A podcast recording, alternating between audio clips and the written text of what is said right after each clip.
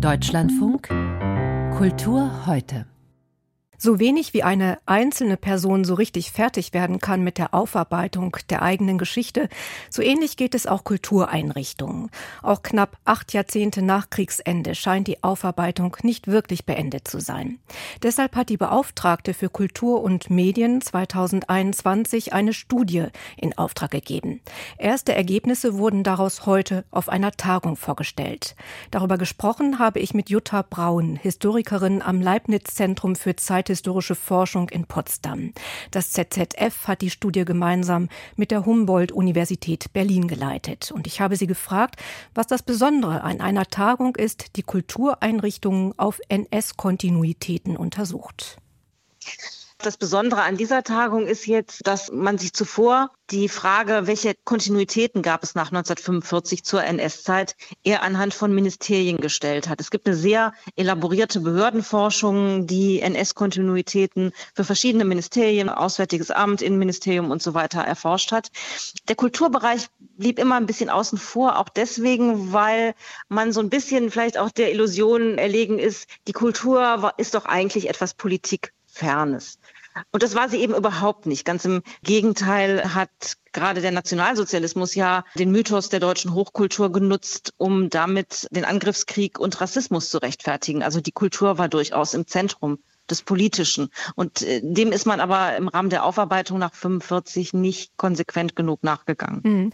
Und wo werden in diesem Bereich, den Sie ansprechen, Kunst und Kultur, heute noch diese Kontinuitäten sichtbar oder sind viele von denen ja. bis heute noch verdeckt?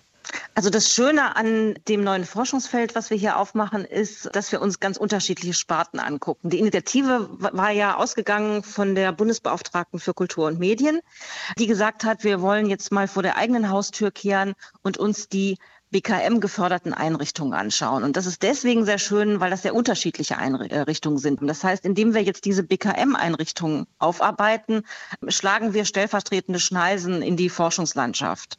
Lassen Sie uns da doch vielleicht eine Schneise mal weiter verfolgen. Ja. Ähm, welche Behörden ja. gucken Sie sich genau an? Das sind Museen, das können Opernhäuser sein, das können große Vereine sein, das können auch Institutionen wie die ICOM, also das International Council of Museums und deren deutsches Komitee sein. Denn in all diesen Einrichtungen finden sich auch NS-belastete Personen. Das hat man sich bislang wenig angeschaut und was wir eben fragen möchten ist, hat diese NS-Belastung Auswirkungen gehabt? Gab es auch Einstellungen, die überdauerten den Systemwechsel? Gibt es Opferschicksale, die bewusst ausgeblendet wurden? Das sind die klassischen Fragen dieser äh, Kontinuitätsforschung.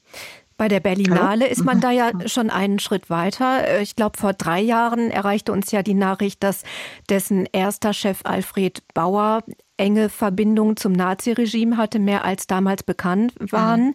Haben Sie jetzt ähnliche Beispiele auch von Behörden, die es bis heute noch gibt oder Einrichtungen?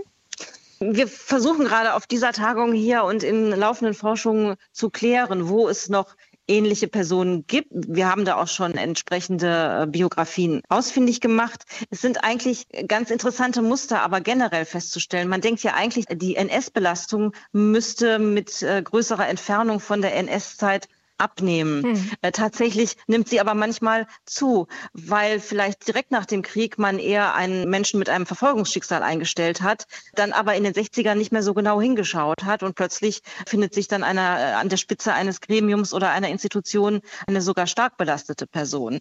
Also die, die Konjunkturen der Entnazifizierung sozusagen, die verlaufen da nicht stromlinienförmig. Wie gehen denn die Fachwissenschaften mit diesen Kontinuitäten heute um? Also braucht es noch mehr Blicke zurück, wie es doch jetzt auch schon geschieht, etwa mit einer großen Emil Nolde-Retrospektive vor einigen ja. Jahren oder mit der Provenienzforschung. Mhm. Richtig. Haben mhm. wir es mhm. da mit einem wachsenden Forschungsfeld zu tun? Wir haben es mit einem enorm wachsenden Forschungsfeld zu tun und der Trigger dafür war in gewisser Hinsicht die Provenienzforschung. Denn wenn man erklären will, wo ein Objekt herkommt, muss man sich auch anschauen, wie die Institution funktioniert hat in einer bestimmten Zeit. Und dann ist man sehr schnell auf der Spur solcher äh, auch historischer Fragestellungen. Im Grunde genommen sind wir hier ein bisschen von den Fragen, äh, was ist die Geschichte eines Objekts, hin zu den Fragen gekommen, wie waren die personellen Verhältnisse in bestimmten Zeiten. Und es ist tatsächlich erstaunlich, dass wir heute erst uns diesen Kulturbereich etwas systematischer anschauen. Jutta Braun, Historikerin am Leibniz-Zentrum für zeithistorische Forschung zu Berlin. Dort findet gerade eine Tagung zum Thema Kunst und Kultur nach dem Nationalsozialismus statt.